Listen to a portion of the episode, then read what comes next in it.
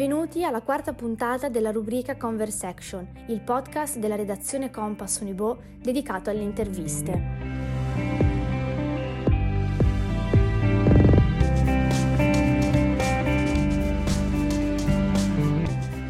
Quest'ultimo anno ha messo a dura prova ognuno di noi, portandoci a fronteggiare situazioni del tutto straordinarie, costringendoci a fare i conti con le nostre emozioni, in particolar modo con quelle negative.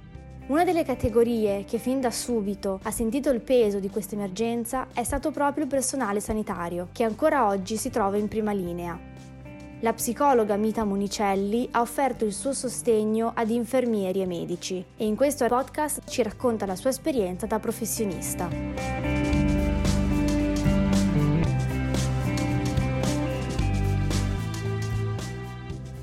Buongiorno e grazie per la sua disponibilità.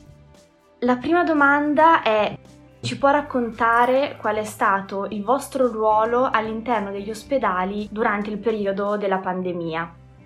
Ok, allora io sono una psicoterapeuta e vivo a Mantova e lavoro a Mantova e appartengo ad un'associazione che si chiama Associazione EMDR, che è una sigla che significa Eyes Movement Desensitization and Reprocessing. L'MDR è uno dei tanti approcci terapeutici che si può utilizzare e tutti i terapeuti che sono all'interno di questa associazione hanno fatto una formazione piuttosto estesa in EMDR. Perché questa associazione interviene in queste situazioni? Perché l'associazione MDR, utilizzando questo tipo di approccio terapeutico, che è fortemente indicato per la psicologia delle emergenze, per gli eventi traumatici, interviene eh, molto spesso in Italia e nel mondo in situazioni che hanno un impatto forte sulla salute delle persone. In questo caso l'associazione MDR è stata contattata dall'ASST di Mantova.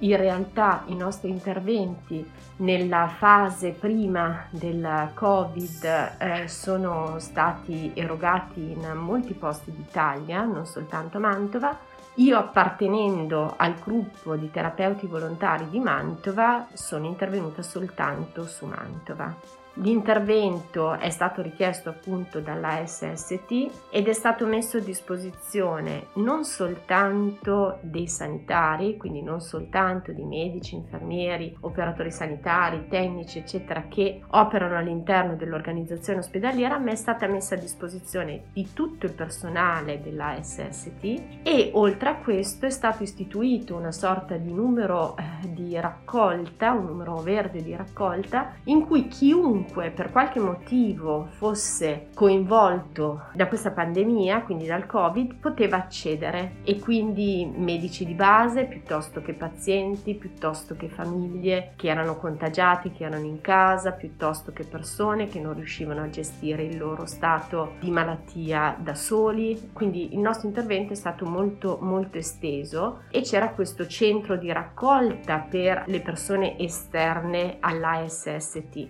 mentre all'interno dell'ASST le raccolte di richiesta sono arrivate tramite dei moduli che sono stati erogati, le persone li hanno compilati, sono stati valutati e poi ci sono state eh, suddivise le persone sulla base della disponibilità di noi terapeuti.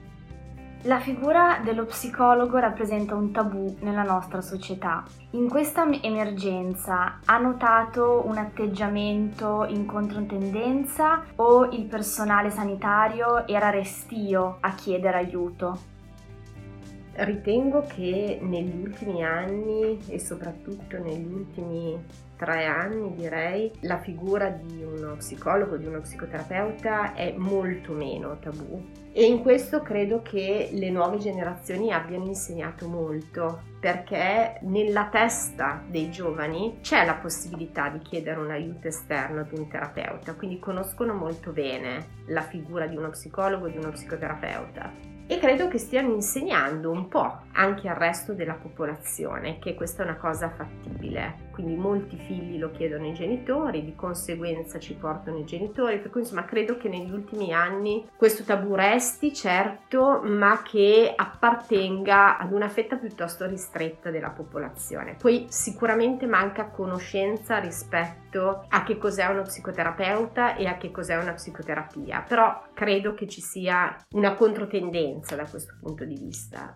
Sicuramente qualcuno ha fatto fatica a richiedere un aiuto, ma secondo me nella prima fase nel, nel, primo trimestre di comparsa del Covid eh, qui da noi, io penso che il personale sanitario fosse molto impegnato su altro e quindi fosse in una, una situazione di fortissima emergenza, di fortissima paura, di fortissima difficoltà e quindi molto aiutato dall'adrenalina nella, nel suo procedere per cui non sono stati tantissimi gli operatori sanitari che hanno richiesto aiuto, devo dire, soprattutto quelli che lavoravano in prima linea. Sono stati quelli che meno hanno richiesto aiuto, quindi proprio coloro che erano a contatto con terapie intensive, con i pazienti gravi, eccetera, eccetera, sono stati quelli che hanno richiesto meno aiuto stiamo adesso studiando il seguito, ovvero eh, stiamo cercando di raccogliere i dati e di analizzarli per capire se c'è stato invece successivamente un momento di caduta. Quale stato d'animo, quali problematiche ha riscontrato maggiormente fra i pazienti che le chiedevano aiuto?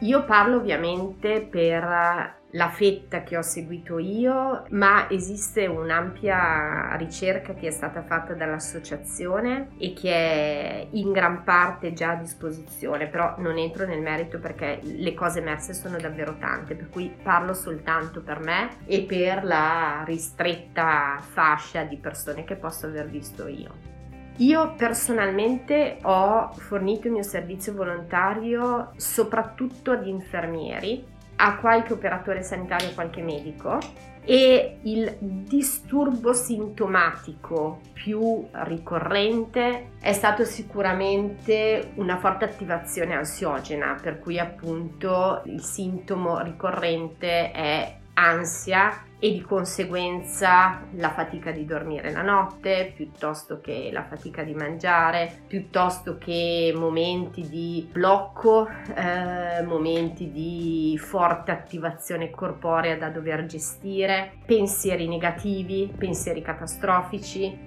E quindi questi sono stati diciamo i sintomi più presenti Diverse persone però che io ho sentito, devo dire che erano persone con grandi risorse, quindi con grandi risorse personali, eh, anche abituate a far fronte alle cose perché la vita le aveva portate frequentemente a dover fronteggiare situazioni impegnative. E quindi in questi casi c'era da gestire una forte impotenza quindi uno stato di impotenza di fronte a quello che stava succedendo. Ricordiamoci che nella prima fase eh, mancavano gli strumenti per lavorare, mancavano i dispositivi, mancavano le conoscenze, mancavano i medicinali, mancavano i posti, quindi un vissuto di fortissima impotenza. E oltre alla fortissima impotenza una fortissima rabbia verso le istituzioni e verso tutti coloro che chiamavano questi sanitari eroi senza sapere di che cosa stavano parlando.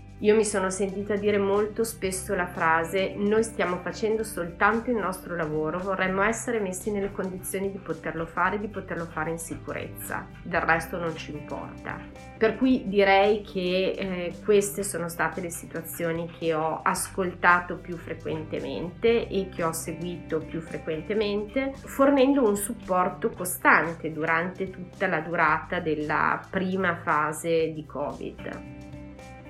Ha seguito più donne o più uomini? Personalmente più donne e in generale è un dato che è emerso, quindi che la maggior parte delle persone che hanno richiesto supporto sono state figure di genere femminile.